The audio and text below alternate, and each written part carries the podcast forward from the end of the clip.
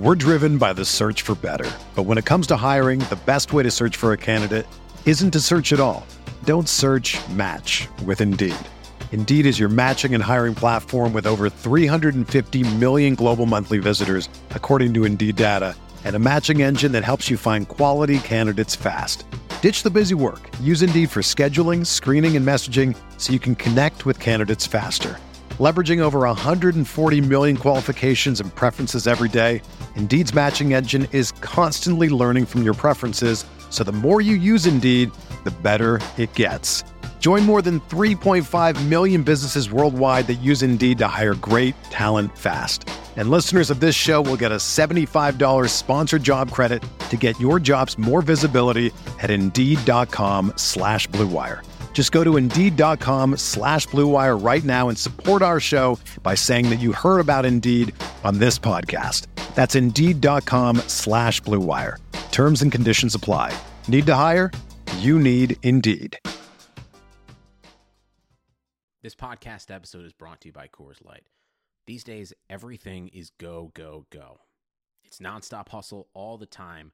Work, friends, family expect you to be on 24/7. Well, sometimes you just need to reach for a Coors Light because it's made to chill.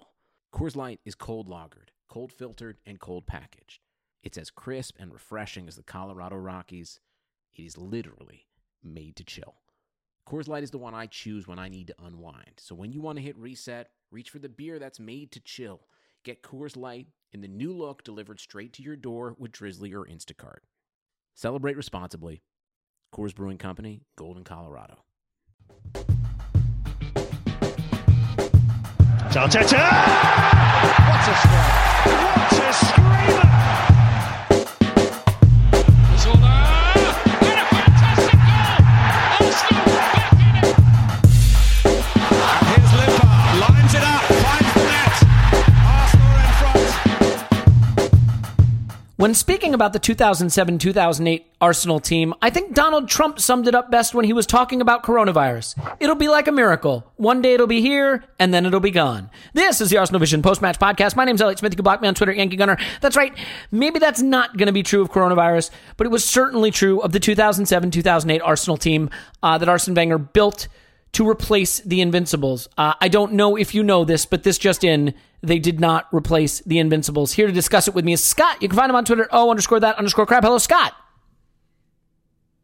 Yeah.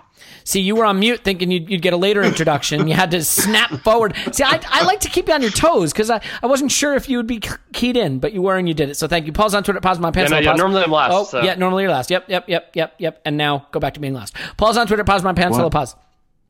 What an amateur. Woohoo. Woohoo indeed. And Tim's on Twitter. Stoberto. Hello, Tim. Hello there. Hopefully this episode doesn't inspire people to inject disinfectant into their lungs. No. I mean, light helps. If you can get it inside your body, that would be great. I live in Minnesota where it is mostly dark and cold for many, many months. And believe me, if I could get light inside my body, I would. What I will tell you, the easiest way to get light inside your body is to get like a bore and you just bore some holes into your body and then the light can get in. But that causes bleeding. What the hell is going on? I wouldn't do that either. We're getting way too topical, sort of like the disinfectant. And so I would advise that we move on. But yesterday, Clive and I did a rewatch of the second half of Tottenham 1, Arsenal 3 from September 2007. And that was great. And if you're a patron, you can certainly listen to that. If you're not a patron, I totally understand. These are weird and hard times. And certainly the last thing I'm going to do is say, definitely sign up. If you're there, we love you. If you're not, you're here. We love you for that as well. One announcement that we have to make. We are going to be donating money to the Arsenal Foundation, and we are going to be joining you, the listener, in doing that, partnering up to try to raise as much as we can. I am working out the details with the Arsenal Foundation as we speak. And we'll have an announcement about that on the very next pod. Just as soon as I have the details hammered out. But hopefully we can raise a lot of money for the community, for a great cause, and help a lot of people out. We, of course, will be donating some money as a podcast, but also giving you an opportunity to join with us and all donate together. So more about that anon. Just need to kind of figure out how to make it happen, to be fair. And they are helping me understand that. And so that is a good thing. So let's talk 2007-2008 Arsenal. And this pod is going to focus on the aftermath. What happened at the end of that season and the subsequent sort of 12, 24 months? why the team did not go on to fulfill some of the promise that it showed during the course of a season where, in February, it was on pace to have the most points in Premier League history. Not unlike a team this year that is also not winning a title. Oh, too soon. So I did write a blog. And since Tim is usually the one being like, oh, I just wrote about this week. I wrote about this week 400 years ago. It's a blog called Arsene Wenger's Lost Team. It is about the aftermath of fallout from that season. It is on a blog called Yankee Gunner Blog, which used to be a thing. I shit you not. And I will link to that after the podcast. But let's dive into it. And Scott, I'll start with you because we haven't heard from you on this season yet. And before we get to the aftermath, I'll just get your take on it. We picked this season apart bit by bit on the last episode. But for you, is this a season that now that we have some distance from it is characterized by happy memories or sad memories? Also, I didn't really live through this one like I did going back, but this is one that, a while ago I found all of the season reviews posted onto a Google Drive somewhere. I think, Tim, you posted it sometime recently, too, talking about all of those. So this is something that I kind of relived through that and then kind of looking back statistically. And you look at it and it's a fun team. It looks like it's, full of, kind of that transition period, but there was still a lot of talent. It wasn't quite Project Youth yet. So I think looking back, wow, that was a really good team and one that I would have liked to have seen on a week-to-week, day-to-day basis. It definitely was a team to watch week to week, day to day. Are there any players that maybe then that you didn't get to connect with or only know through your database when you have your spectacles on or through the sepia tone glow of those season reviews that maybe you wish you had seen spend more time at the club?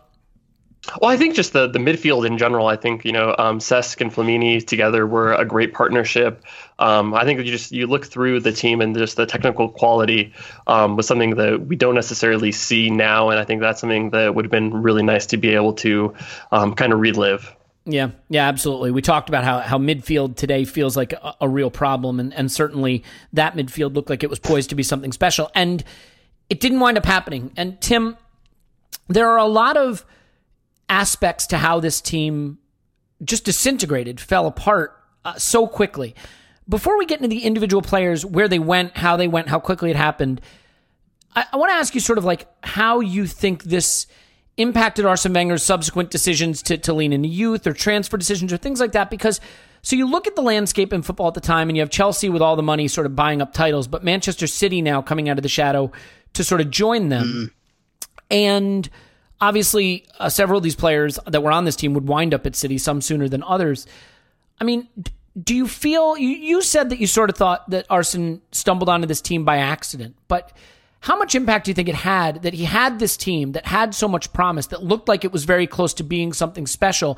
And the strategy certainly would have been to lean into that team, and to have it break up so quickly, I think it would have been very difficult for a manager to suddenly find himself rebuilding again. So how much of this do you think was a plan by Arsene that was really sort of coming together and that he would have expected to be the long-term strategy? And how much do you think it would have impacted him that he wasn't able to sort of see this one to fruition? I think it was seismic. I think this is this kind of summer and maybe the end of the 07-08 season, yes, and this summer, I think it's the first... I don't really know how to describe it. If Wenger, if the kind of disintegration of the Wenger reign was death by 1,000 cuts... then this was the first one. This was like a leg, though. This was not like a little... Well, one, I was going to expand the metaphor into the first cut is the deepest. I'm sorry. And all of that. Yeah. Should have given you that. But this to me is the first time.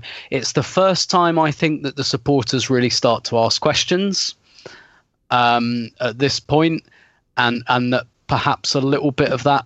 When I say impatience, I don't necessarily I don't want to sound like I think it's completely unjustified or anything, but that impatience and those questions start to come on the man himself. I think so. Basically, I think this kind of starts whether you want to call it the second or the third chapter of the Wenger reign, probably the third really, because you've got the first and then you've got this like little bit either side of the stadium move. And then this is kind of an abrupt beginning to a third chapter that he probably didn't want when he wanted it to be a glorious continuation of the second. And yes, of course, Manchester City come along and things like that. But I think this maybe scarred him a little bit just because of the amount of stuff that went wrong. So like Rosicky getting injured, he doesn't kick a ball in 2008-9. Not one game does he manage, not one squad. He's completely out for the whole season. Eduardo, of course, doesn't come back until like January, February 2009, like. And then, you know, he was only really able to do cameo appearances. So that's his season wiped out. So those are two things that we consider traumas of the 07-08 season. But they very much belong to the 08-09 season as well, because we lose those players for that campaign as well. So it's not just that they deny us the title in 07-08. He still has those players. Those players haven't left.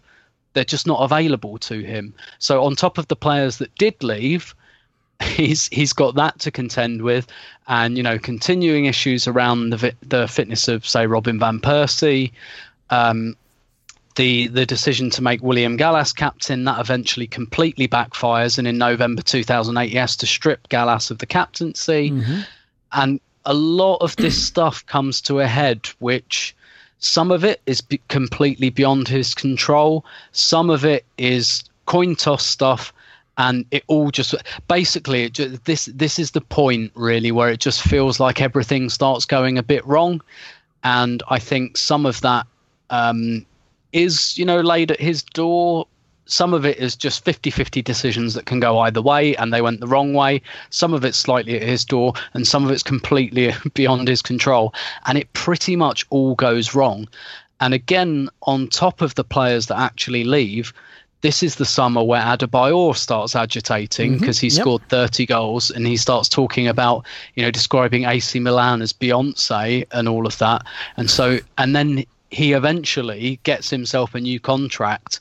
And then, I don't know if you remember, he scores at the Emirates Cup. He scores a penalty and he's booed by the supporters who can see through him, who've kind of said, we don't care that you've signed a new contract. We know what your game is. So that trust breaks down. And you just start to get the slight souring of the atmosphere, and you look at some of the stuff that happened in 08-09 with Adebayor.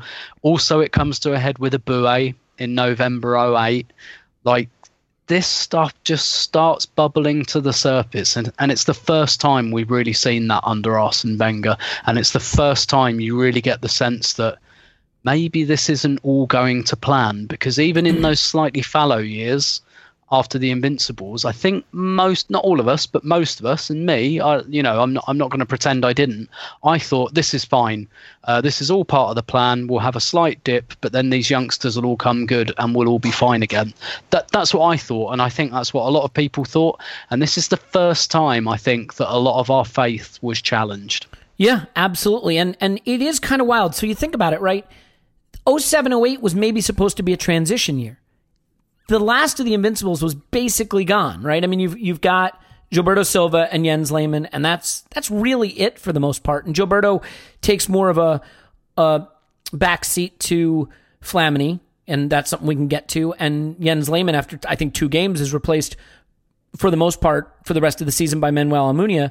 So this is the team that's then supposed to be the next project. And from that next project, whether through injury or agitating for a move, I mean, Abu Dhabi, obviously, plagued by injuries, hardly ever played. Rosicky, not a game the next season. Diarra, loaned in January, sold. Eduardo, not a game next season. Gallas had to be stripped of the captaincy. Alex Hleb, a season later, off to Barcelona. Mathieu Flamini, in the summer, gone on a free. Gilberto Silva would go for good. Adebayor, a season later, gone to Manchester City. And you start to think about, like, a first-choice 11 from the 07-08 season, and your two of your strikers or forwards are gone. Your sort of number 10 is gone. Your, whatever you want to call Rosicky, you know, I think he was sort of a starter for the most part. I mean, he started 24 games, gone.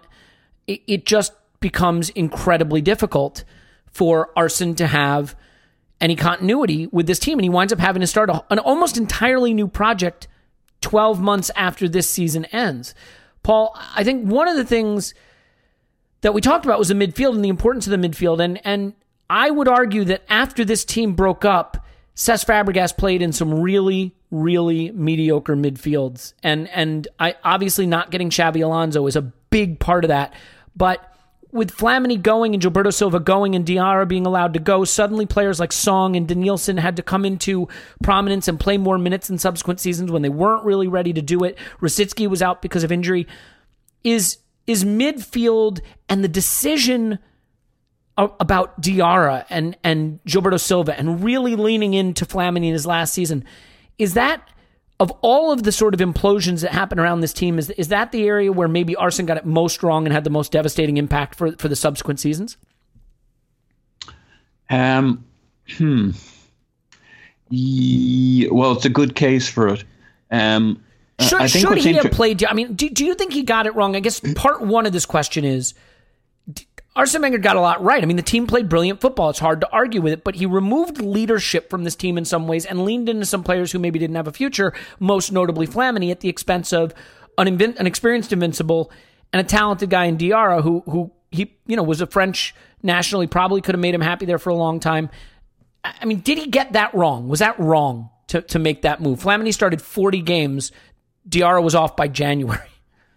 Well, I mean, if you can't read Diarra right when you're French, he's French, you know everything about him and his background, it's one of those where I'd have to trust Arsene on. You know, he had full information, or as full information as a coach is going to have. Flamini, I mean, in this season, Flamini was great. There was no reason not to think he'd keep being great going forward. Another French fella. Like in the game we watched this week, the Spurs away from home, 1-3. Flamini was the business. I mean, the engine on the guy is phenomenal. Really good partnership with Fabregas. He just didn't have a contract, though. You know, he was ready for that Bozeman. Look, I'm not nervous about Flamini. You know, he's French. He's on the same wavelength as Arsene Wenger. I think he'll get this sorted in the summer. So yeah, we lost Flamini. But hey, you know, seasons are a thing at a time. At the end of the day, I mean, we're looking seasons ahead. This is as we talked about. I mean, the ice under Arsene was cracking and moving rapidly. I think he was thinking months and a season at a time, not multiple seasons at the time. So he made his decisions. Like you say, when you look at the injuries to these guys, and you listed Song, I mean, Song was good till he got a little wayward in his maybe his attitude, a little cavalier in terms of his role within the team, mainly because he became one of the main guys.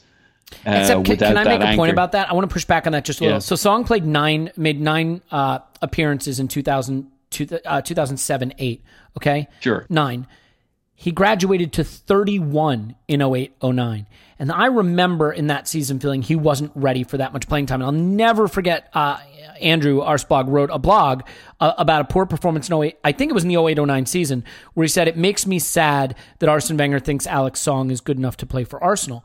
And Song did develop in 2010-11 in particular into a player, and 2011-12, who was good enough to play for Arsenal. Maybe not the best, but good enough.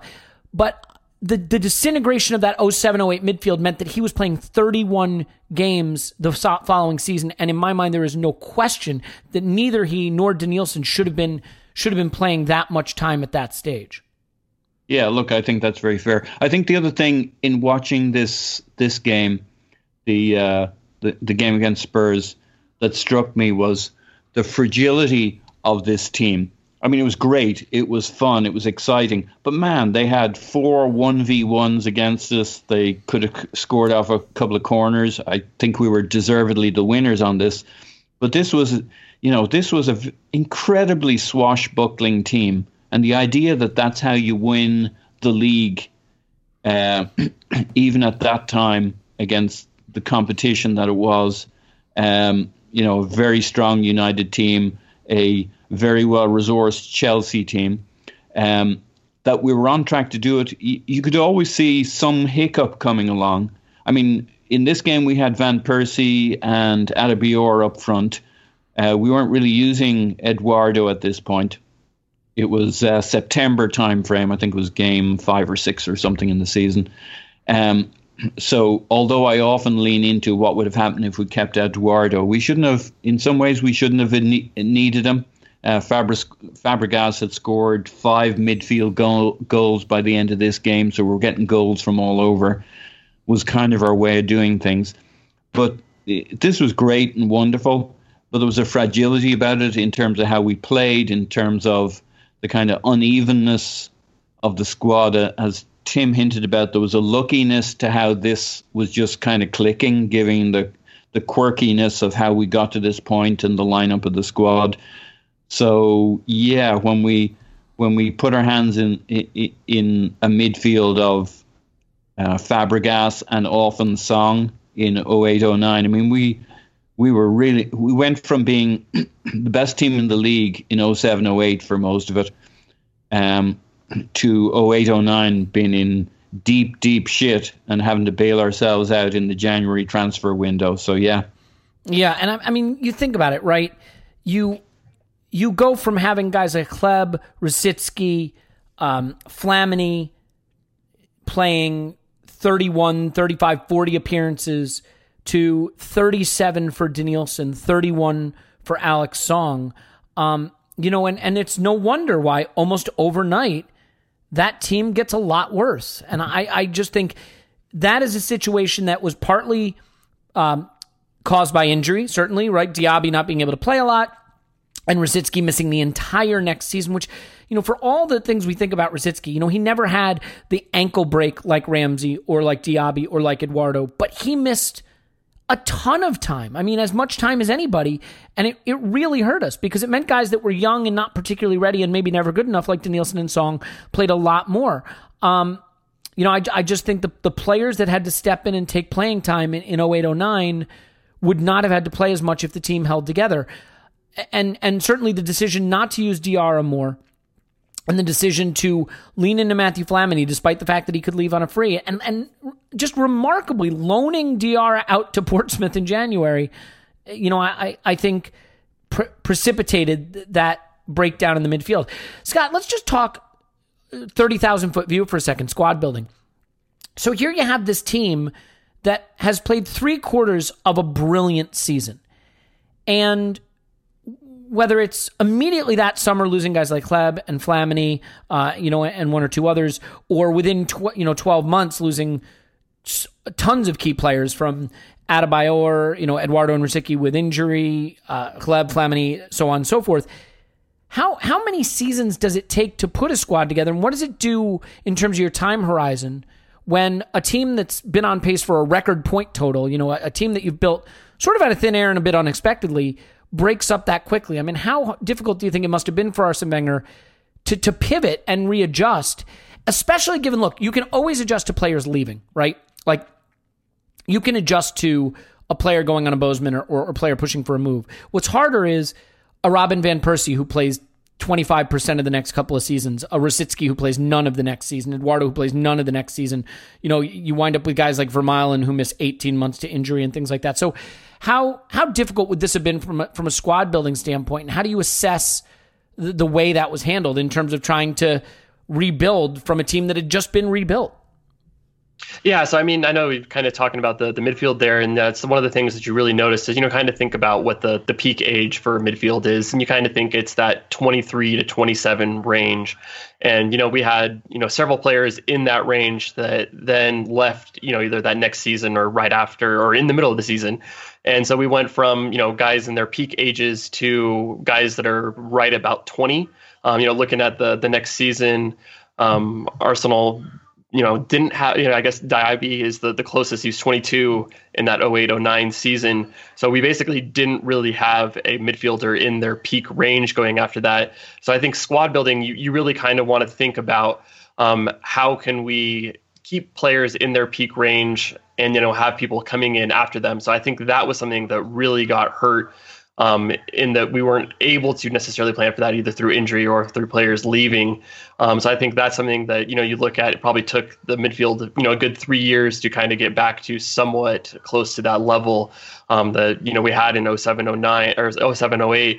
And I think that's something that, you know, really hurt Arsenal going forward, is that Arsenal had top level players, but they didn't have the depth to be able to do things that, you know, the Chelseas, the Manchester United were able to do.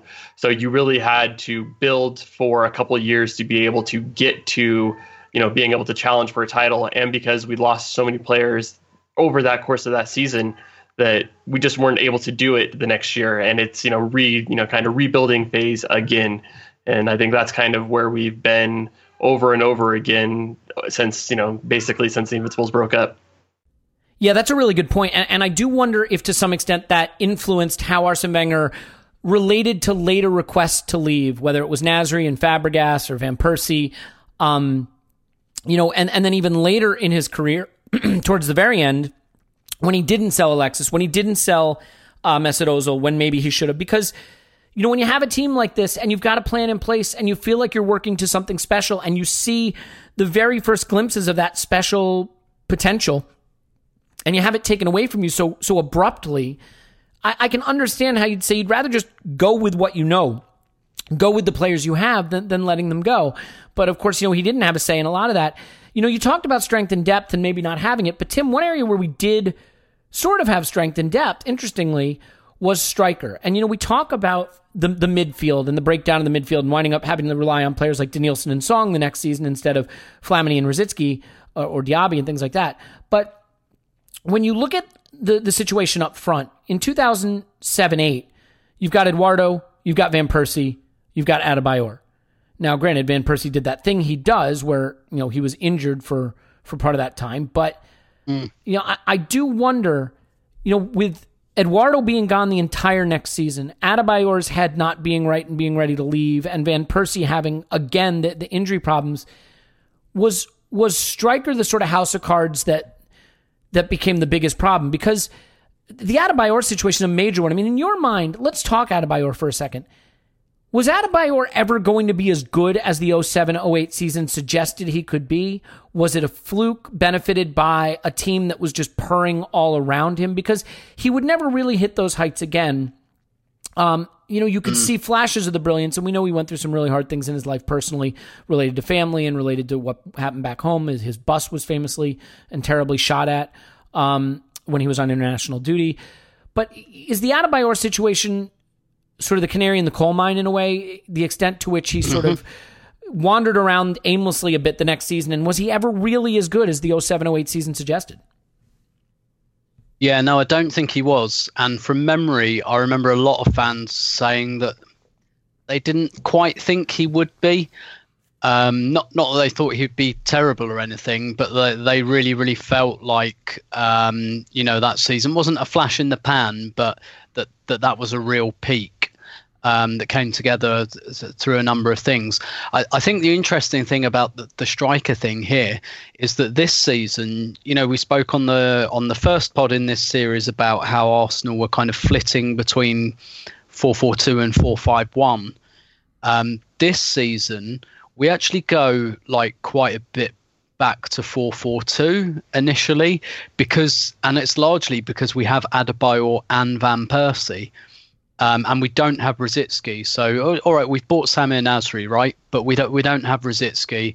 We don't have Hleb anymore. Mm-hmm. And so we've kind of, the midfield's a bit more depleted. One thing I will say is that Denilson was excellent for this season. That's one thing I'll slightly push back on. I thought he had an excellent season this season. We started 36 league games and had made one sub appearance. So he was ever present. Song went 23-8. Yeah. So, I mean, those two were in a lot. Yeah, and Denilson played that often for good reason. He was really, really good during this season, and but we went 4-4-2 a lot, and I think that was because we'd lost like Rosicky and we didn't have Eduardo and those players who were kind of capable of linking the front line to the midfield. But I think it was also because we had Adebayor and Van Persie. And Wenger kind of, understandably didn't really want to drop either of them. I think the thing for Adebayor as well, it wasn't just that he had, this real purple patch in 07, 08. I think mentally he left a part of himself in that season. It wasn't just that he couldn't hit those heights again. It's that he didn't really try. And there were points during this season where he was incredibly frustrating to watch because it was clear he wasn't trying. It was clear he wasn't giving 100%. Wasn't this really his offside really Adebayor season also, like where he would just stand offside at times and just like not try to get back on? Yeah. It was clear in his mind he'd made it. He'd got, I think he'd got like a bit of a case of the big I ams. He'd got the big contract. I think his effort and his application just wasn't quite there, because actually Van Persie was relatively, by his standards, was fit for most of this season. He made 24 league starts, so I mean, by his standards, that's a great season. Yeah, exactly. It's like more than half. But some weird things happened during this. So there was a big tactical change, and actually one that was really necessary in a weird way when Fabregas got picked up a knee injury in December in a game against Liverpool, and he was out for 3 months. And at the time we were about 7th, and we were thinking, shit, we're 7th and now we've lost Fabregas for 3 months. And what Wenger did was actually quite necessary tactically, because we'd been playing 4-4-2. We were far too open. And when he lost Fabregas, he started playing Denilson and Song together and kind of Nasri ahead of them. And that's when he brought Arsene in. And so by necessity, he went to a much more modern tactical system, because 4-4-2 was old hat by this point, and Wenger hadn't quite caught up with that. Like, he'd flirted with 4-5-1 and 4-3-3, but when he lost Fabregas, he kind of had to, and he went to a much more defensive shape. And I'm not sure if people will remember, in January 2009, Arsenal had 4 consecutive 0-0 draws, and that was immediately after Fabregas was injured, because he changed the shape of the whole team, and he said, okay, I don't have Fabregas anymore. We can't concede 1 or 2 goals a game anymore. We have to be much more solid. And he put Denilson and Song in. And so things changed there. And again, this wasn't really in the plan. This was kind of on the fly type stuff. And actually, kind of controversially, once Fabregas came back from injury in April, Arsenal went on this brilliant run that got them to 4th. And when Fabregas came back in April, they started losing again. And that's not because of Fabregas himself. It's because they went back to the more open formation. And it wasn't until the next season that Wenger thought, right, I need Denilson, I need Song behind Fabregas. I need 2 of them. Like, I haven't got Flamini anymore. I haven't got that one player who's capable of running around so much, because Denilson and Song had different qualities, but between them, they weren't capable of covering loads and loads of ground. And so he kind of changed things, and he went to more of a more modern 4-3-3 shape. But all of this was very, like, you can tell it wasn't really in his plan. And things had been, the apple cart had been upset, and he was kind of, I think his head was spinning a little bit, quite frankly, with what was happening. And then he had the Gallas Toure thing at centre half. Mm-hmm. I don't think that really worked. And actually, Gallas and Toure fell out during this season, and Toure ends up leaving. And, because we had a tiny back 4, like Sagna, Clichy, Toure, Gallas, not great in the air. And when you buy Mikel Silvestre to be the backup to that lot, you don't really solve that. You don't really solve any problem, but you don't solve that problem either. So we had this tiny back 4, and we had Denilson and Song protecting them. And, we kind of almost went back to the days where we were getting bullied again. Yeah. And I mean, from front to back, just the way the team went from looking coherent, if not perfect, to incoherent. I mean, you're talking about 86 starts off, just at a glance, that you lost in the summer between Flamini, Rosicky, Hleb,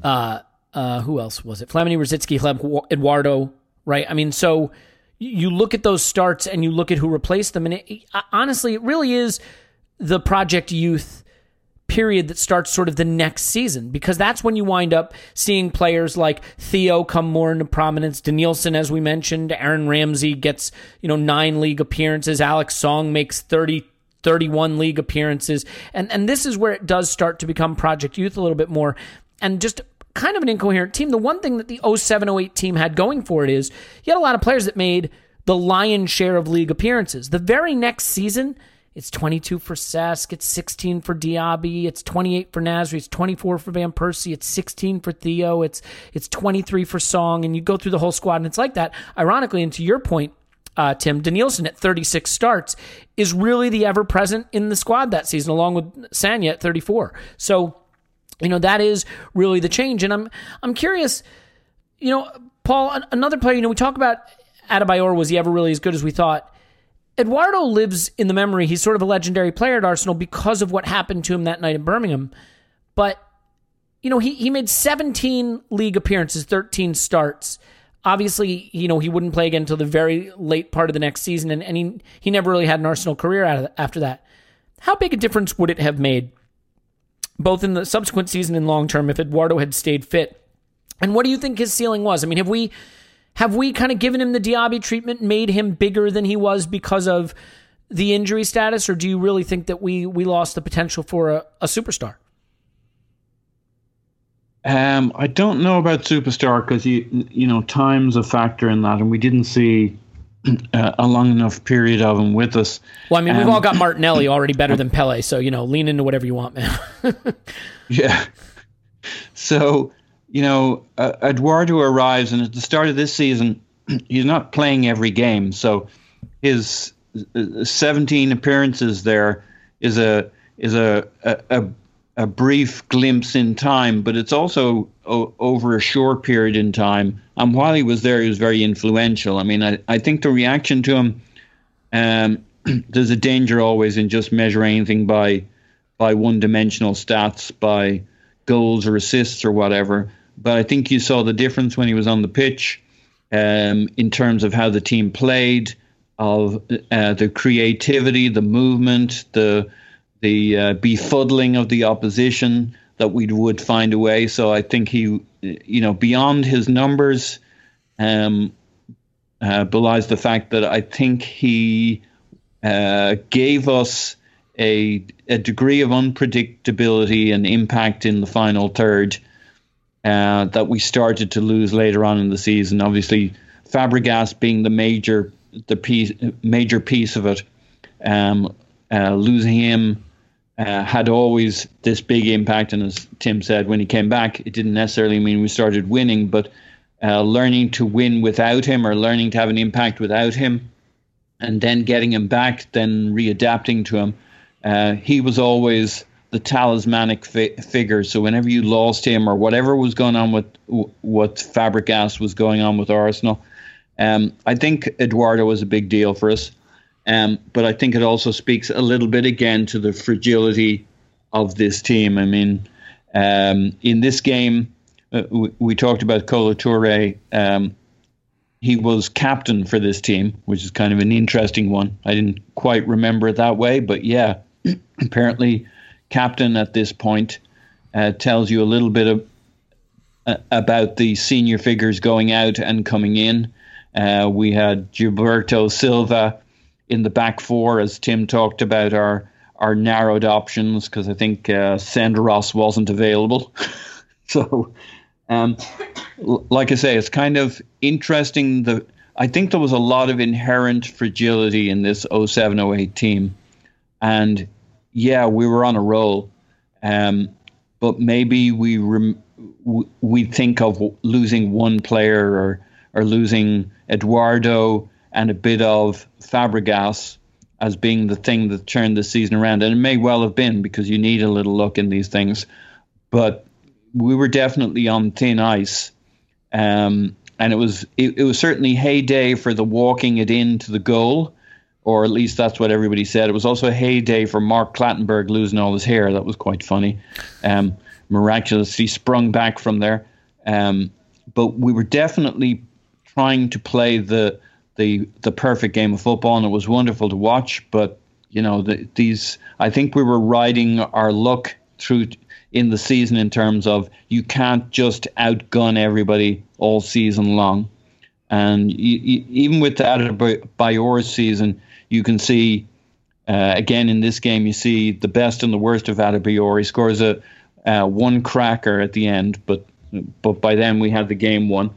And the number of frustrating moments you have with him, the two or three other goals that he should have scored or you can't miss, blah, blah, blah. But certainly it was classic Adebayor. And in some ways he had two good seasons, this one, and I think it was a 10-11 or something at Spurs. He had another strong season with goals and assists. But mostly in this game, it reminded me how frustrating he could be to the team. Mm. And that was an issue for us in 2008-09. Yeah. I mean, let me ask you this, Scott, in terms of the players that kind of left or were unable to play, whether it was Eduardo through injury, Rosicky through injury, or Hleb leaving to Barcelona quite incredibly, or Flamini leaving on a free to Milan. Is there a player that, had they been available for the totality of the next season, the next several subsequent seasons, could have really changed the trajectory and kept it from being a reset? Is there one of the players that left in that, you know, next window of departures, whether it was right away or maybe even you could add into that like an Adebayor if you want, but between, you know, Eduardo, Adebayor, Hleb, Flamini, is there one of them that you think, had that player at that point stayed fit or stayed at the club, that the trajectory might have remained upward? I think if you're just looking at going into the next season, I think Flamini was probably the most because of his partnership that he was able to do. And then also looking at what was actually behind him, you know, for the next season. So I think that one was probably the most important. I think Rosicky as well, just because of his ability to kind of be that connecting of the, you know, to attack and defense. I'm sorry, yeah. So then the midfield to be able to do all of that. I think those were probably the two biggest losses going into the next year. I think, you know, you if those players are available going into that next season, you know, a little bit less dependence on youth. You can kind of blood them in a little bit more, you know, I guess sensibly, instead of just throwing them straight into the deep end. I think that probably sets Arsenal up for a little bit better going over the next 2 to 3 seasons. Even if there was just one more year of Flamini, that would have been a huge thing. I understand, you know, from his perspective, you know, he ended up getting the best deal for himself, you know, doing this free transfers all the way through his career. But, you know, it is just something that's just disappointing from an Arsenal perspective. Yeah. Is there, you know, when you look at maybe some of the opportunity that developed because of these departures, I mean, I've been looking at this just in terms of the negative, go figure, why things got bad, why it was a reset, you know, losing the players, but do you see an opportunity, something that as a result of one of these departures or one of these changes may have made way for something to happen at the club that was a positive arrival or development? Well, I think a lot of this stuff really informed some of the things that Arsene Wenger did later. You know, he is a Project Youth. He really kind of thought, well, I'm going to, you know, really go all in on that. And, you know, maybe if we bring people through the club this way, maybe they'll have more of a, an infinity for it and want to stay longer. That didn't quite work out. So then he pivoted to, you know, the British core, thinking that same thing. You know, if, you know, maybe these people have an affinity towards Arsenal, maybe they'll stay a little bit longer. So I think a lot of what happened in this period kind of colored how he went through building teams into the future. Neither of those quite worked out perfectly, but I think a lot of that was, you know, just the way that Arsenal were, you know, kind of perched in the league. Yeah. I mean, it's tough because there were players that wound up coming to prominence at the club that obviously wouldn't have, and, you know, players like Nasri who arrived and was fun for a little while and then he fucked off too. So it was hard to get really attached to anyone at this time. And Tim, emotionally for Arsene Wenger, what do you think the blowback from this was? I mean, this started a period of players missing a lot of time injured and leaving shortly after making their name there. And I think, you know, if I had to rate Arsene Wenger's performance as a coach, period by period by period, I would put the period between, you know, 07, 08, maybe even through 10, 11, 12, as one of his best because of the amount of minutes and games missed to injury and the amount of players that the moment he had something in them, they left. And I don't really think it was until maybe after, the Ozil arrival period that we started to see him really start to get some things wrong.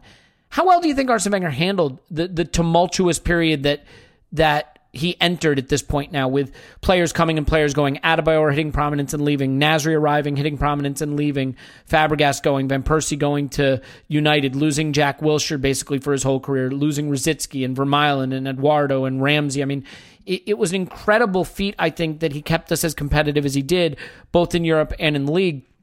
And, how would you evaluate the way he reacted to those changes, really notably starting with what happened to this team?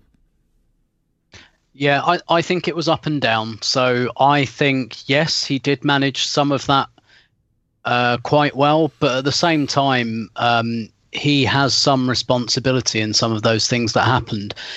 Some of those players left for a reason. And I think the thing is, this is the point where Wenger kind of, whether it was his fault or so, I think it's a mixture of the two, right? I think there was a little bit of bad planning and there was a little bit of bad luck, and seeing, either injuries or players quitting, and it became a bit of a vicious circle.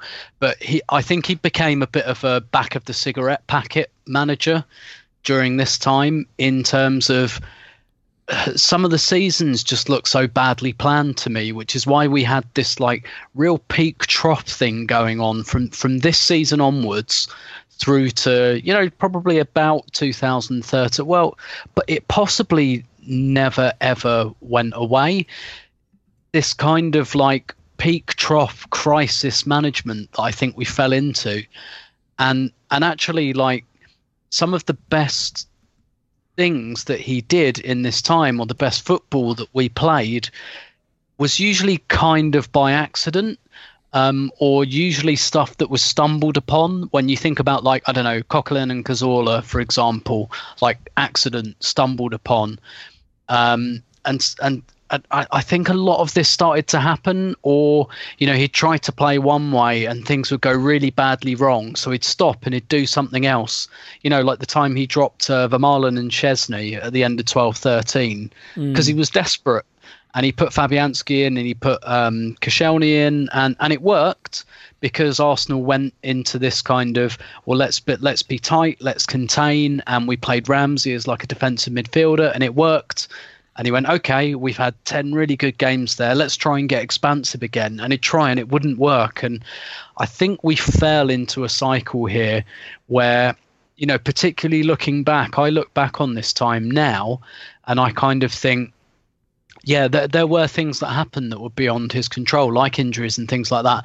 But the impact of injuries is less if your planning is better and your squad is better. And I wonder if Arsene Wenger looks back on some of this era and just goes, fuck, I really wish I'd just bought a centre-back that January, And actually, he did start to do that towards the end. He did start to do the kind of, I'm buying Gabriel in January. We need another centre-back. This is ridiculous. I'm doing it. Yeah, I mean, I'd point to the Leicester season not getting himself a midfielder when Cazorla went down and playing Coquelin and Flamini the rest of the way, costing us a title as maybe a counterpoint to that.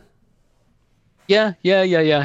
But I just wonder if he looks back on some of these seasons, or when he had to start playing Arshavin up front because all the strikers were injured. Oh, and...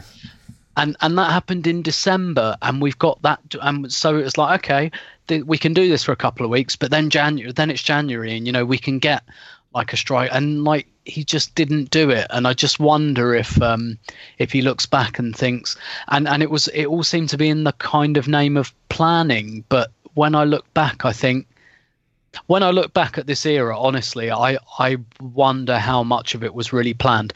Because the stuff like Denilson and Song coming into the team during the 08-09 season, I get that, because Denilson and Song were already at the club. He'd already bought them. He already saw them as part of the future, whether he probably not this soon, and they were probably first team fixtures slightly earlier than he anticipated, but he wanted them there and he saw them as part of the future. But after this, I think it just starts to unravel a little bit.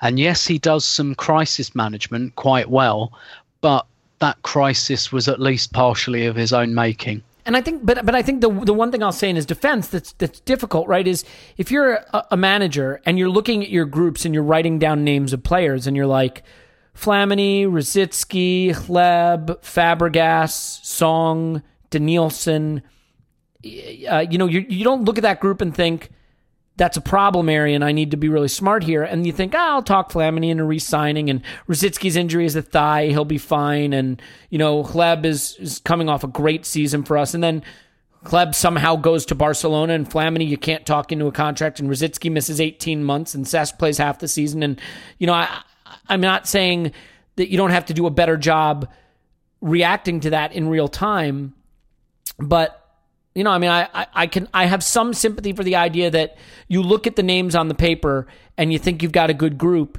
and by the time you blink and it's late July, you either don't have that group or injuries start stretching out longer than you expect, and it's difficult. And I think he went through a lot of periods like that, and I can also understand being gun shy about buying in a way, because this was, if you remember, when Arsene went into his "if I buy a player, I kill this young player" argument. You know what I mean? And I can understand why he felt that way, because he's like, what? I'm going to buy Nasri and lose him in 2 seasons. I'm going to buy Adebayor, and when he comes to prominence, I'm going to lose him to City.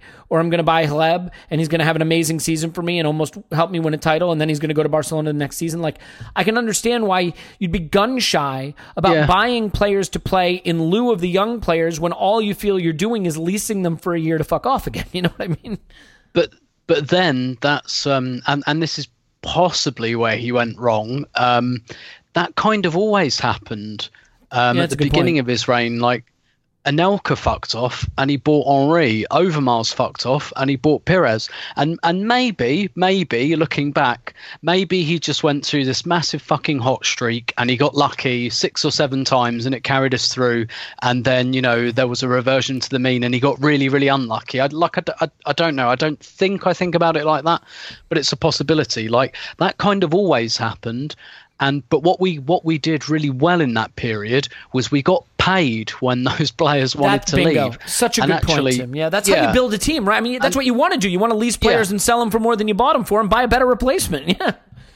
Yeah, and instead what happened was he kind of stuck with, you know, Song and Denilson, and I'll say this, Wilshere as well. When it was kind of, I understand more with Wilshere, but I think it was quite clear that. You know, the injuries had fucked him, and not just the injuries. I do think that there was a part of Jack's brain that was never going to let him be a top class footballer, and we held on and we held on and we held on when, you know, really I think it would have been much better to like refresh and renew. That's what he did brilliantly in the first part of his reign that he kind of stops doing at this point, and it kind of lets that staleness creep in. I find it so difficult to evaluate this period because there were things about it that I think are really great and things about it that I think were really mismanaged. I mean, the Fabregas interview with Arsblog is great because you kind of get it from the other perspective. You know, and certainly the Xabi Alonso transfer that never happened, I think could have made a big difference. Paul, let me just ask you a hypothetical. If the 07-08 team stays together for a period of several seasons, you know, let's say 2-3 more seasons of really staying together with that group. Was the ceiling what it looked like, or was it an illusion? What would that team have accomplished if it stayed together and didn't suffer the horrific injury? You know, so you get Rosicky playing as much as you want and Eduardo playing as much as you want. And I realize football doesn't work that way. Injuries do happen, but not the sort of catastrophic season-robbing ones. Well, I think this team would still have needed something to push on and to achieve the level we saw in the first half of this season. I mean, it was thin at the back. I think I said Senderos, but it was Silvestre that was missing from the back line for this game. You know, there was just that vulnerability, the fragility, where on our day we were going to be great. We would outscore you 3-2 or whatever. But I'm sure, well, I'm not sure. I'd like to think that Wenger was looking to add some additional steel to this team, but that's a conversation we had kind of every season. I did feel maybe after 2007-08 that he did kind of a pivot to the more romantic values notion of football and a little less away from the Alex Ferguson, what do we need to do this summer, this transfer window, because we're going to win the league. And I think Arsene changed a little bit. I think his resources, I think foisted on him was a scenario in which he was not going to have the same resources as his biggest opponent or opponents. And I think there was a part of his poetic soul that said, okay, let's do this differently and better. Not with more money, but with more, leaning more into the values that he believed in. Maybe though he'd always had a discomfort at spending at the top levels and wanted to do it by kind of the purer football philosophy of develop. You know, he enjoyed developing young players too much for that not to be his preference. And so this was kind of a breaking point for him in terms of a season, which driven by the whole Emirates move, and this kind of coming apart towards the end of the season and the seams coming apart. And he was asked to take on a challenge. And I think in many ways he embraced it. What would he have needed to do with this team for it to kind of keep and attain these levels? He was still going to have to add some. He's going to have to add some in defence. The midfield was pretty exciting. Had he kept Flamini, that would have bought him time, as you kind of alluded to, for Song to come through. And Song needed the competition. And Denilson talked about his own challenges in the Premier League. Maybe that having the senior players ahead of both of those guys would have given them a guide. I mean, you see in this Spurs game just how effective and how focused Flamini could be when at full physical powers. Hleb was quite the force in joining the dots. Rosicky came on in this game as a substitute late in the game to impact it. We had Diaby, who was fit and strong and coming through, playing a role in this game. And so if you get to hold on to all of those players, your midfield's pretty strong. I think it's just the defence that needed a little shoring up. And as Tim had talked about recently, I mean, this was peak Clichy. He had almost a man of the match performance against Spurs. He was in form. Sagna was in form. You add a little depth to the centre backs, and then you only have the issue with Almunia, who went full Almunia in this game and a few others. I can't stand him. So you were always going to have that little thing at the back. Great at times. Absolute calamity at other times. But yeah, I think this 2007-08 team with just a little more steel at the back, keeping all those players and them staying fit, man, that'd be a force. I think 2008-09, 2009-10, it wouldn't have needed too much more. Centre backs are probably the thing we were missing.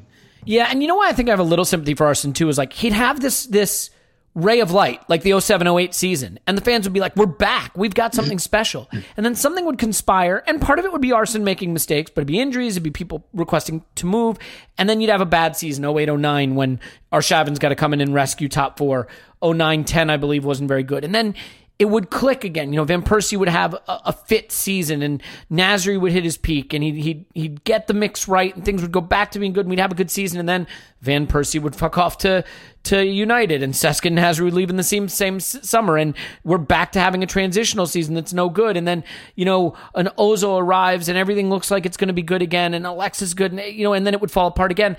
I think the rhythm of what we went through, of having these false dawns where it looked like Arsene had put something together that could really become special, was undone, not always by his own making. You know, I mean, the Van Persie departure, Nasri and Fabregas departures, the departures after the 07-08 season, it was a lot. And then you combine it with injuries, whether it was Eduardo and Rosicky, whether it was Vermaelen and Ramsey, whether it was Wilshere, you know, whatever the injuries were, it all made it very difficult for any continuity to be strung together. And I do have some sympathy for that. But when I look back at the 07-08 season, I will remember it aesthetically as one of my most pleasing seasons. And I'll just remember it as a season that, for whatever reason, sticks with me. And, not all of them during that period did. So Scott had to go. He was needed. We're going to leave it there. I've got a music interlude for you. I got music. We're going to do music. But before we do that, let me say goodbye to Paul. You can find him on Twitter at Paws in My Pants. Thanks, Paws. Woohoo. Tim's on Twitter at Storberto. Thanks, Tim.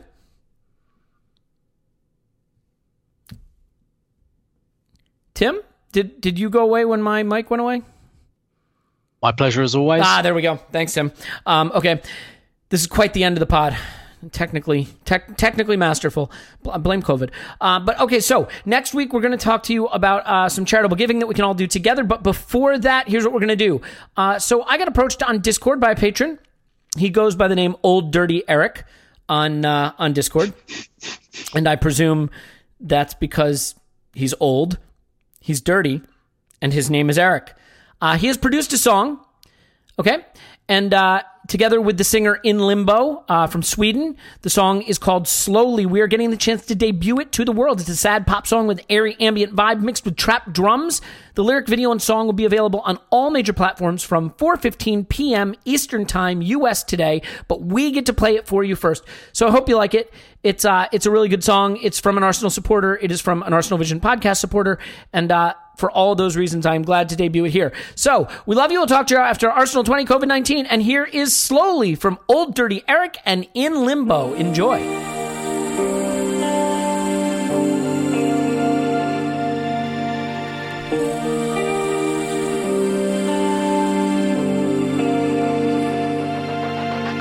I've been scared since I walked alone. I will never care, nothing personal. I'm losing faith on my own. I'm falling in a haze. I'm losing track of the days. I feel it coming now, so slowly.